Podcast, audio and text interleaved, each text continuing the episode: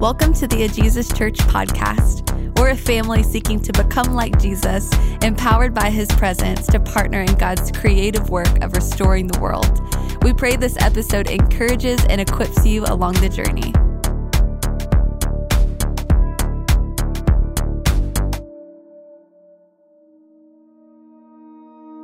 We're all in process, becoming something. Like a potter throwing clay or an artist mixing color, our lives are being formed. Different backgrounds and experiences blemished and cracked. Each day, an opportunity to move into or out of all that God has purposed. So the question isn't if we are becoming, but rather who are we becoming? And in this family, we want to go on the journey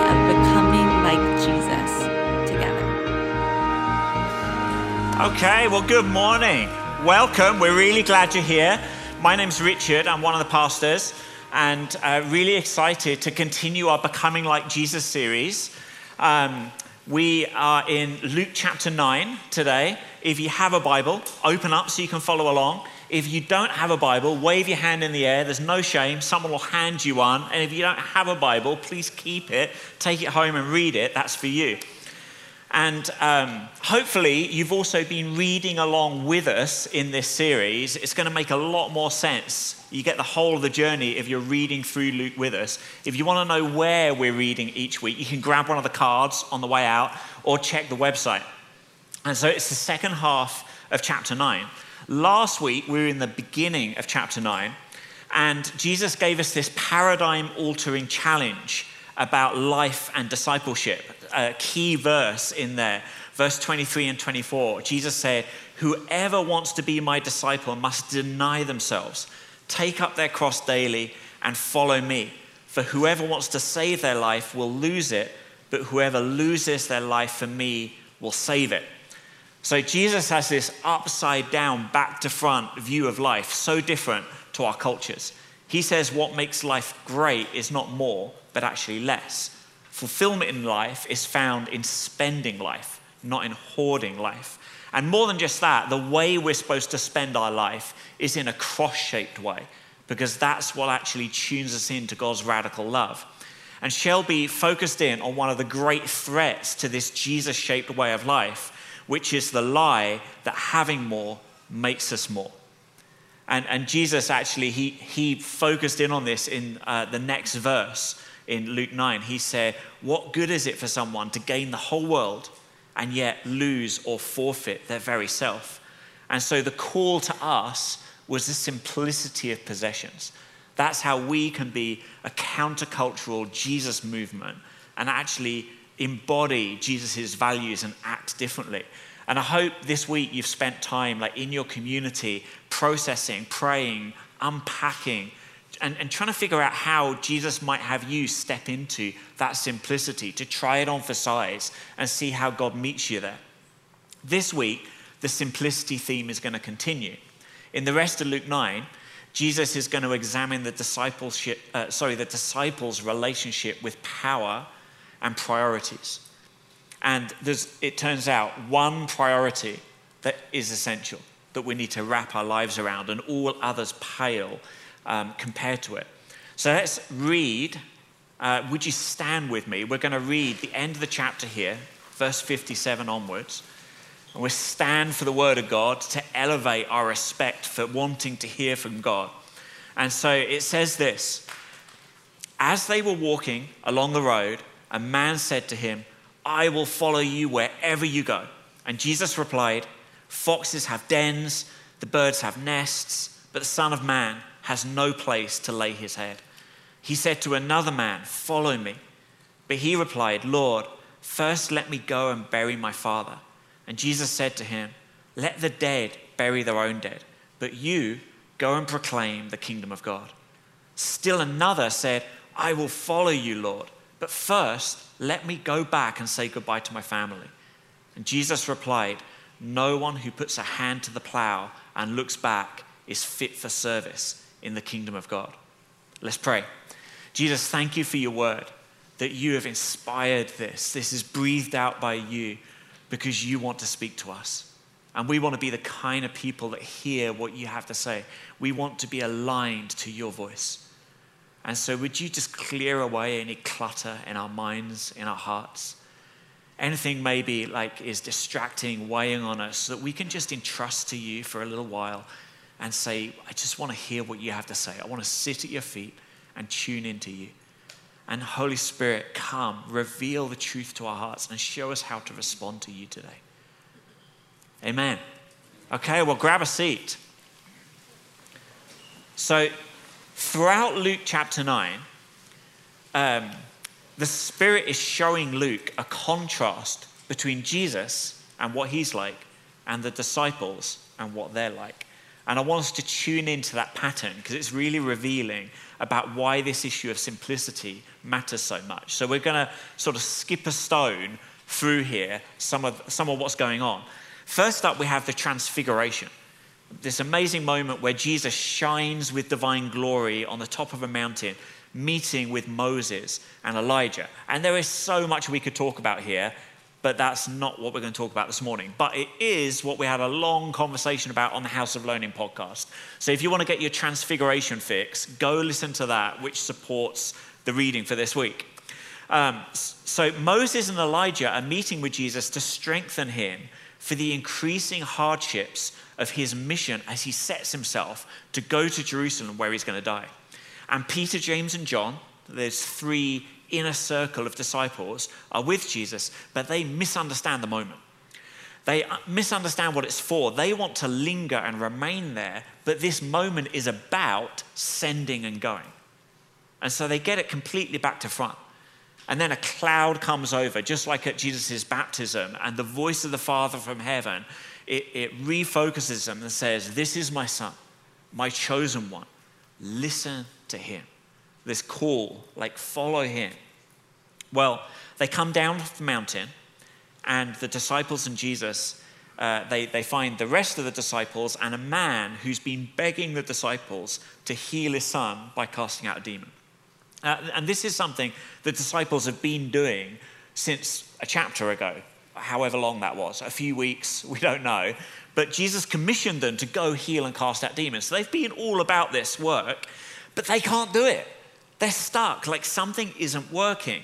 And Matthew and Mark's Gospels make clear that there was a problem with prayer and faith. So something was going wrong with the disciples. And Jesus actually says to them in verse 41 How long must I bear with you? So they're like, they're lagging behind Jesus. Jesus is having to like slow his pace, turn round, because they're not where they're supposed to be. And Jesus heals the boy. Everyone's amazed and faith is stirred. But it's really interesting what happens next because in that moment of, of being stirred and being excited, Jesus talks to the disciples about what lies ahead in his journey. Because it seems the disciples maybe were stirred to expect the wrong kind of power or the wrong kind of mission. And Jesus corrects them and he says, Hey, what's coming is death.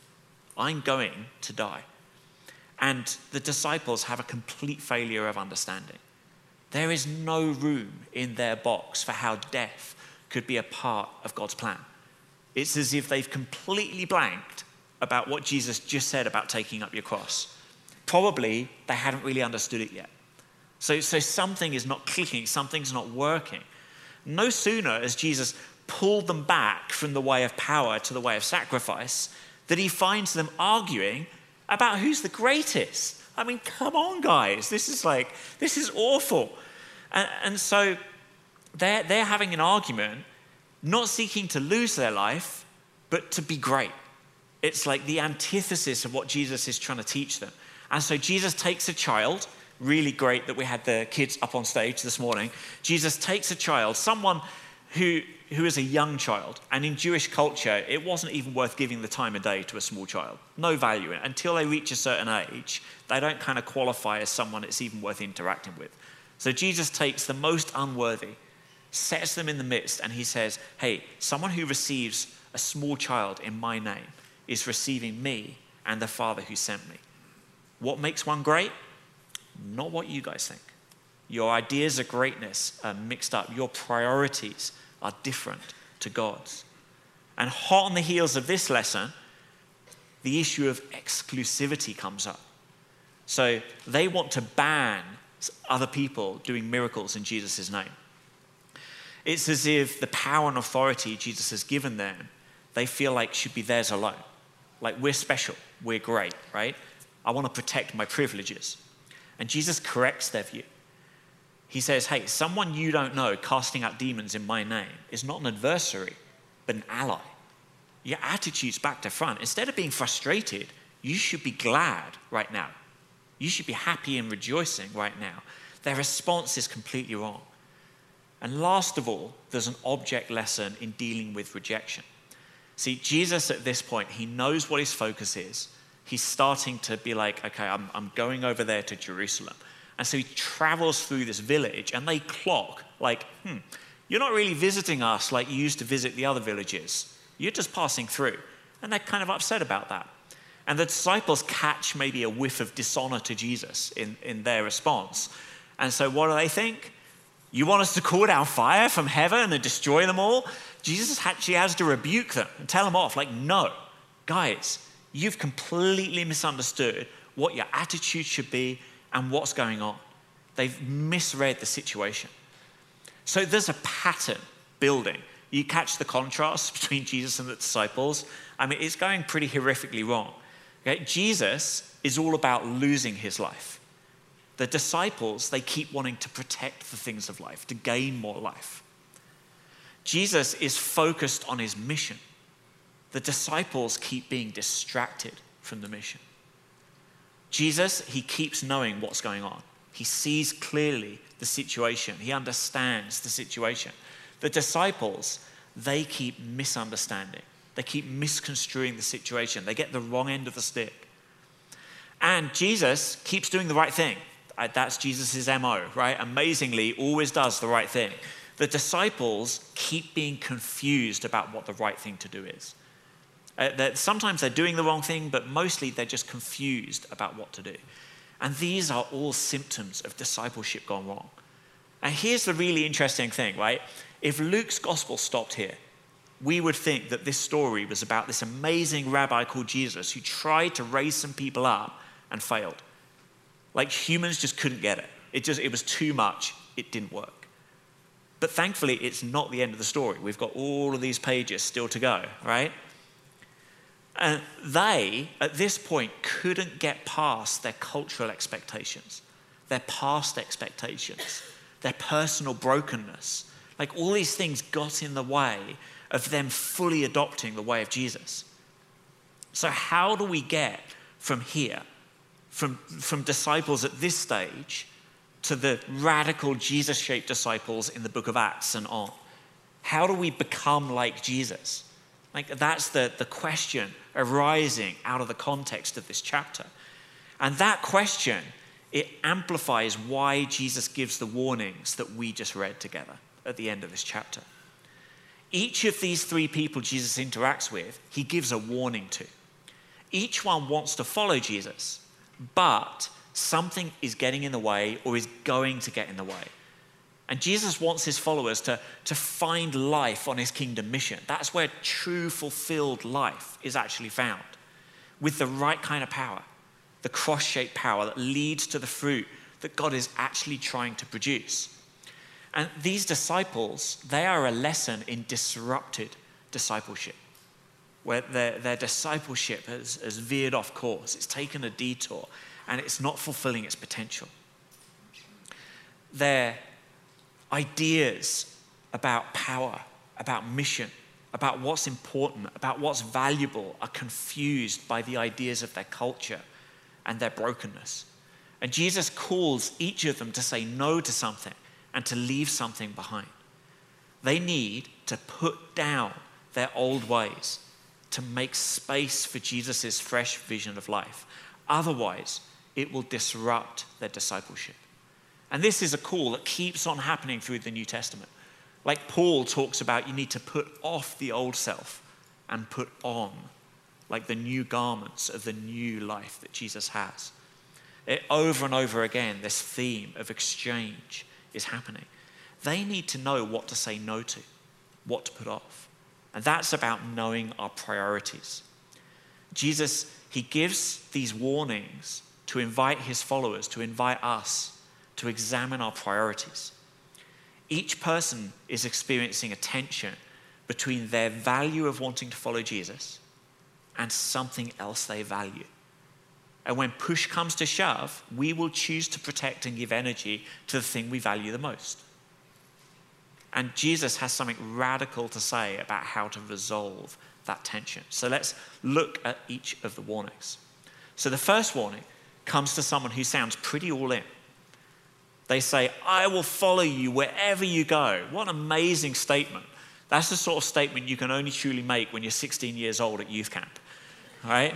like get a bit older and you just become a bit more aware, like, I don't know if I can honestly say that. Okay, what an amazing statement. I love to hear that. But Jesus is more concerned about the rest of their journey than their present intention. He sees a danger ahead, and it's a danger we can relate to. That's why we all laughed.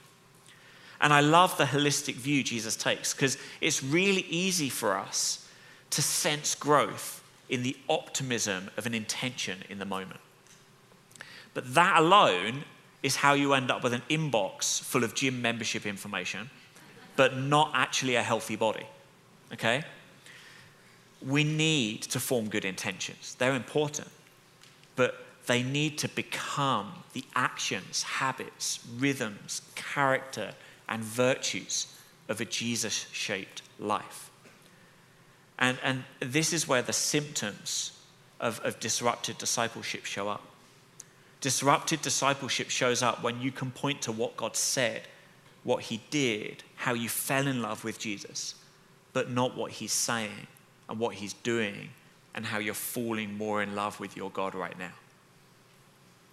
And Paul had this concern. At the end of his life, he said to Timothy, I am already being poured out like a drink offering, spending my life in a cross shaped way and the time for my departure is near. I have fought the good fight.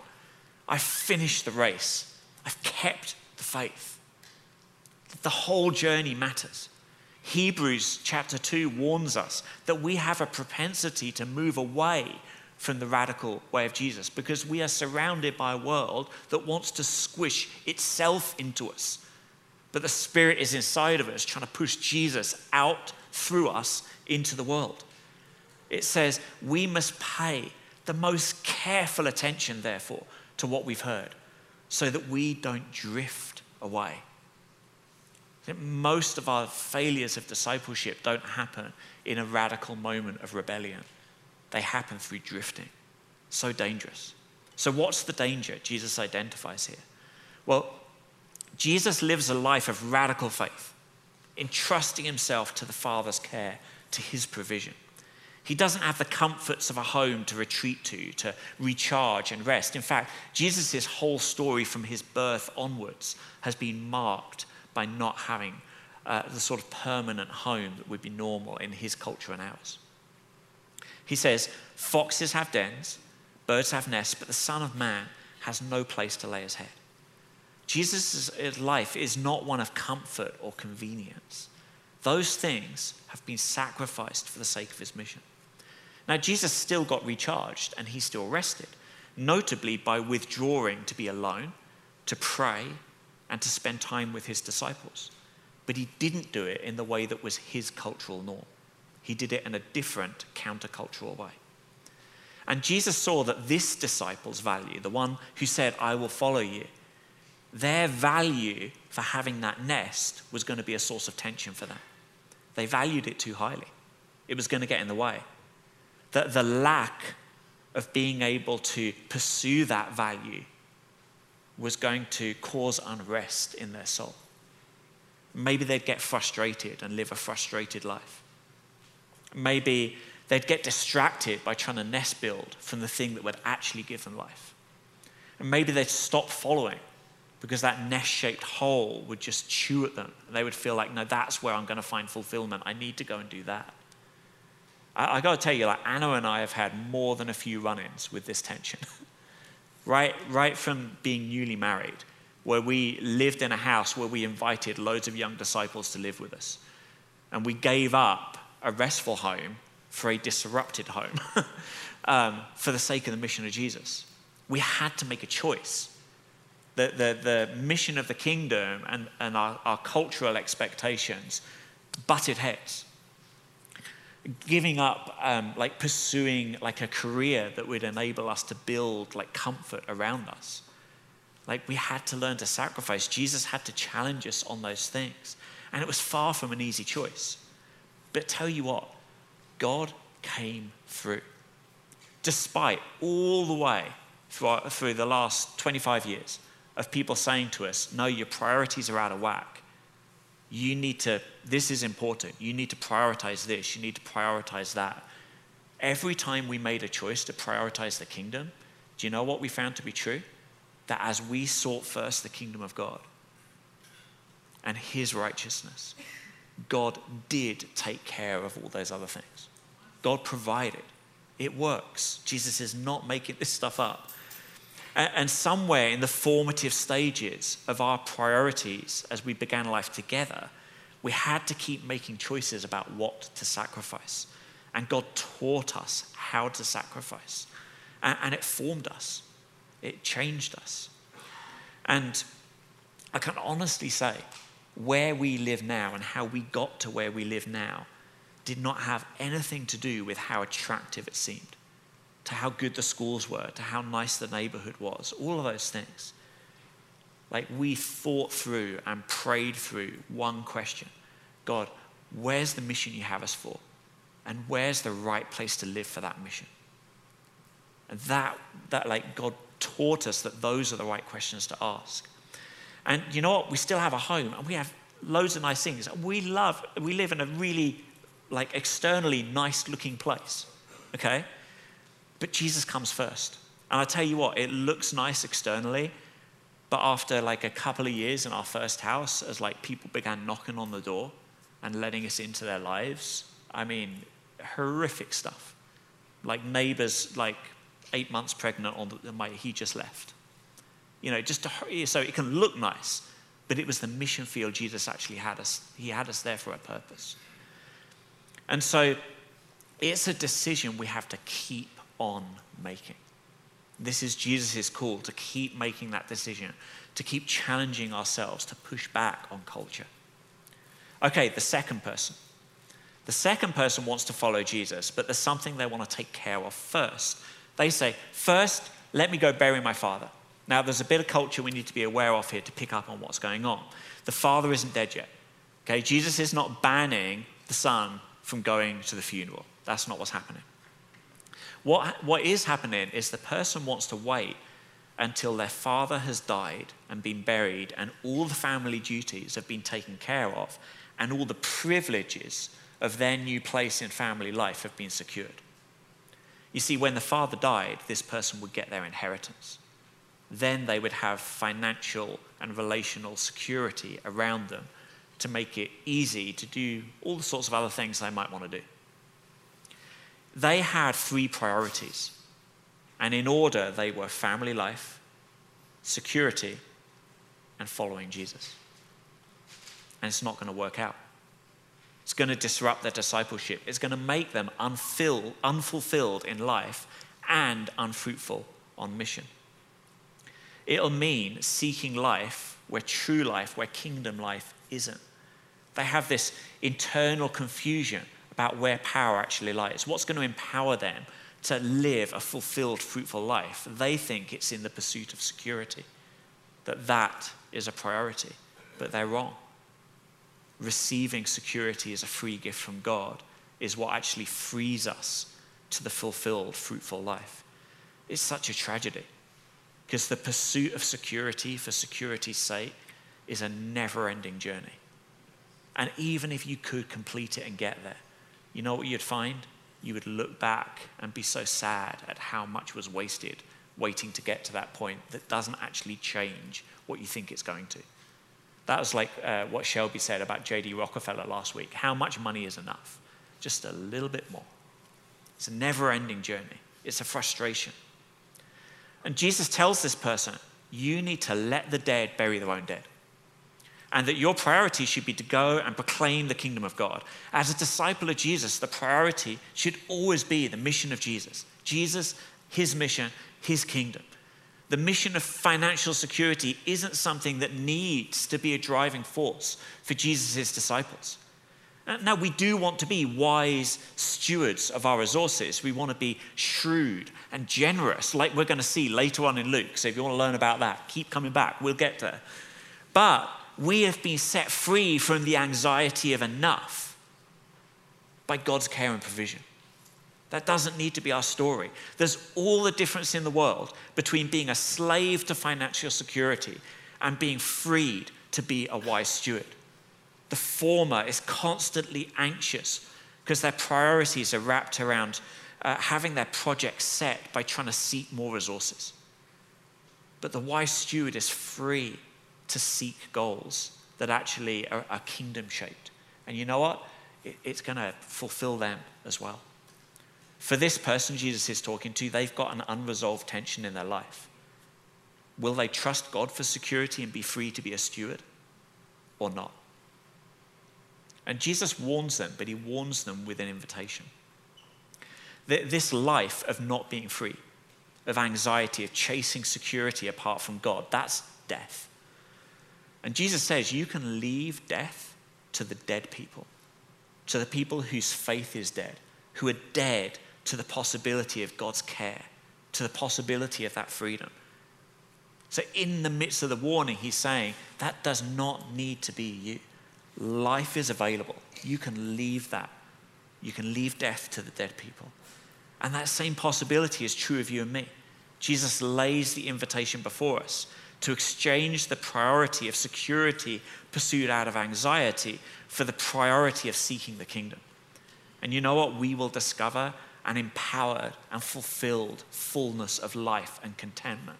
It's like Paul, a, a, favorite verse, a key verse here. And this really came up praying this week. So I wonder if like there's a couple of people that maybe need to store this away and pray about this verse. In 1 Timothy, it says, Godliness with contentment is great gain. It, it is so amazing that God latches on to the idea that we're actually built to expand, grow, and gain. But actually, the path to the right kind of gain is godliness and contentment. So don't delay. That's the warning here. Don't delay because there's something you think you need to enable following Jesus' call. Follow him now. That's the invitation Jesus lays out to this person. Okay, the last person. For this last person, family and family expectations meant they gave a qualified yes to following Jesus. It's not a blanket ban on having a relationship with family. They want to say goodbye to family. Jesus is like, no, that's like, that's not going to work out. Well, Jesus is actually drawing imagery here from Elijah and Elisha back in um, 1 Kings. It's really interesting that Elisha was called by Elijah and he wanted to do the same thing. He wanted to go say goodbye to his family. And Elijah was like, Yeah, go do that and then come follow me. The difference is in that story, Elisha then made a radical break with his old life to commit to following Elijah and being his disciple. He, actually, the plowing theme is in there. He, bur- he broke up his plow, sacrificed the oxen, and, and sort of sacrificed it all to God. There's a definite image in there for the how to of responding to Jesus' warning. Jesus can see that for this person, it's about more than saying goodbye. It's about not being able to make a break with that old life. And, and becomes clear with the image that Jesus lays out. He says, No one who puts a hand to the plow and looks back is fit for service in the kingdom of God. It's a picture of trying to drive forwards while looking over your shoulder. Anyone done that? I mean, if I just try to walk across the stage now looking backwards, I'm going to end up in your lap, right? well, you're quite far away, maybe like flat on my face, right? Because that's what happens. We veer off course, we drift. And this is critical to plowing. To have a healthy crop, you need straight, parallel furrows. So, what Jesus is pointing at here is fruitfulness, that you will not have a fruitful life this way. This, this person doesn't only want to say goodbye, they are having trouble fixing their eyes on a new priority and keeping them there. They're conflicted about what should have their attention. And that is going to cause confusion and it is going to cause disrupted discipleship. It's going to cause those symptoms we laid out, those differences between Jesus and the disciples. And I thought this week about like some of my own temptations to look back, things I've had to give a new value to, change my priority around. There were a lot to choose from. um, I'm sure you've got the same, because our life is a, is a constant learning of, of how to pursue Jesus. And all along the way, I feel like stuff is falling by the wayside as I learn the true value of things in the kingdom. But there was one thing that uh, God really brought to mind, and it was when I was new to Jesus and my relationship with music. See, at that time, I was on a, path to possibly becoming a classical musician, a performer. And um, I, I, you know, I loved it. I was obsessed by it. I used to practice seven, eight hours a day. Um, and uh, yeah, I was all about it. Um, and, and, and a whole bunch of other things as well. And I was trying to be all about Jesus, who had grabbed hold of my life, and all about music, and all about a few other things as well, all at the same time. Which, by the way, isn't that just like our culture? To say you can have and be everything, right? Because that's the lie that the enemy needs us to swallow so that all the other little lies will work. If we can just dismantle that one, all of it, that's like the inoculation, like the shot we need to then be able to resist a whole bunch of other lies. We are bombarded with new possibilities, new values, new priorities all the time. I, kind of, you know, who's a fan of uh, the Incredibles movie? A few of you. I think that's one of the best movies of all time. But uh, Syndrome, he, yeah, it's just like his words ringing in my ear, but twisted a little bit. Like when everything's valuable, nothing is. And that's, that's the lie that we're being offered. It is, it's a possibility of finding more and more and more fulfillment. What we actually discover is there's less and less and less. Our, our culture constantly offering us new things, we have to actively resist that pressure by examining what we value, which is what Jesus is inviting. Anyway, so Jesus showed me I had an unhealthy relationship with music, with performance especially. So I stepped back, stopped, made a clean break. But for a while, I still carried the possibility of that goal, of that mission, of that priority, of fulfilling that dream I once had. It's like, maybe, you know, maybe I need to put it down, but maybe I'll be able to pick it up again. And it took quite a while to stop looking back there, to, to stop loving the possibility of something that I had once dreamed about. I was just like the person Jesus is describing here. Committing to what Jesus was calling me to meant letting that dream die. And if I didn't stop looking back, I would keep failing to commit by keeping that option open, I was not putting the eggs that were supposed to be in the Jesus basket in that basket. And so I'm just there, immobilized, juggling eggs. Like, it, it's kind of ridiculous. It was a priority of my old self, my old way of life before Jesus, and it was in the way. And I had to learn to just stop looking back at it. Now, there's nothing wrong with being a musician, nothing wrong with performing if that's how God's calling you. But it was not how He was calling me. And I, need to, I needed to tune in to what Jesus was saying to me to understand that that was not a part of my kingdom mission. That was a part of my old self mission. And, and so I, eventually, you know, I, I just, um, I, I know it's sort of latent in me, in, my, in the sort of memory of my story, my being, but I, I'm not looking forward to picking up the violin again and playing for you all. I, I'm free from that. But it took a process of Jesus working that out in me. The way of Jesus and his kingdom demands my priority, it demands my full attention. The warning Jesus gives to this person as he talks about plowing is really quite severe. He says, The one who looks back, who's not free from their old self and their old priorities, is not fit for service in the kingdom of God. It's not just a matter of compromise. Jesus doesn't say, you know, if you keep looking back, you'll be 10% less fruitful in life. He says, no, you're not fit for service. The double minded discipleship, disrupted discipleship, is of no use. No use. That's not what we want. I mean, this is, I, I kind of prayed about, like, can I actually stand up and say this? I feel bad telling you this. I feel bad telling myself this, but it's what Jesus is saying. The warning is this stark. Um, Robert Karris puts it beautifully this way He says, Following Jesus is not a task which is added to others like working a second job, it's everything. It is a solemn commitment which forces these disciples to be, to reorder all their other duties. Jesus wants our unqualified yes.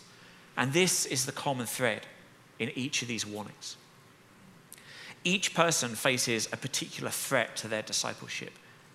In each case, the answer is a radical, unswerving commitment to putting Jesus first. An undelayed, comfort sacrificing, leaving things behind pursuit of following Jesus wholeheartedly. That is the only antidote to disrupted discipleship. Now, there are going to be other things in our life, other valuable things in our life. But you know what we'll discover? That the things that fit under the umbrella of pursuing Jesus and his kingdom will be all the more beautiful, all the more valuable when they're integrated as part of God's story. That's where those things will thrive. And Jesus is clear with us. If we would be his disciples, right at the heart of our life, the trunk of the tree has to be an all in priority to follow Jesus, valued so highly that nothing will distract from it and nothing will come into conflict with it. Jesus says that we need a simplicity of priority to follow him. It, it's, a, it's a challenge, it's a warning, but it's also an offer. You don't need a whole bunch of other priorities. You only need one. And this one will set you free. This one will help you thrive. The good news for us is that Jesus saw that this was not yet a reality. This simplicity of priority was not yet a reality in each of these people. But he didn't disqualify them, he didn't say no. Imagine if Jesus had done that. I'll follow you wherever you go. No, you won't. Get out of here right? That's the voice of the enemy. That's the voice of the enemy inside some of our hearts right now, telling us that our response to this message should be to feel bad, to feel unworthy, to feel ashamed, to want to go sit at the back and feel like I can't really worship this morning. But what Jesus did was to warn them and invite them. He showed them the path to life, and that's his attitude towards us now. So here are three questions arising from these three people that Jesus interacts with that we need to think about. Is there a priority for comfort in tension with the call to trust and follow Jesus in our life? Are you delaying following Jesus because you're waiting for some circumstance to line up? You don't need to. You can follow him now. Are you looking back at a past priority that's occupying value that should be in following Jesus? Jesus wants to set you free of it. If Jesus is pointing out and saying, You don't need that, you don't need that. You're carrying a weight that's just burdening you down. And this isn't about shame, this isn't about failure. This morning is about God calling you in, not calling you out. He's not pointing the finger.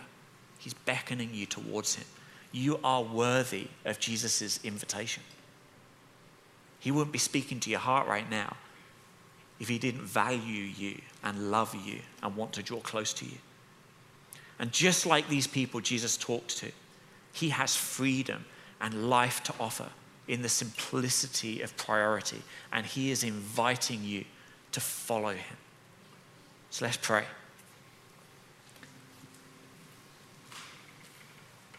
Jesus, we just still our hearts before you with such a radical call to forsake anything and follow you, to make you the highest priority. We confess we are not there. We are just like the people in the stories. but we love that you have something to speak to us because you actually want to do the work of undisrupting our discipleship, of simplifying our priorities, of teaching us how to follow you, of showing us what's really valuable. Lord, would you speak to our heart? Would you help to sink in that thing that we need to hear today and that we need to respond to? Thanks for listening. For more resources and to partner with us through giving, visit us at ajesuschurch.org.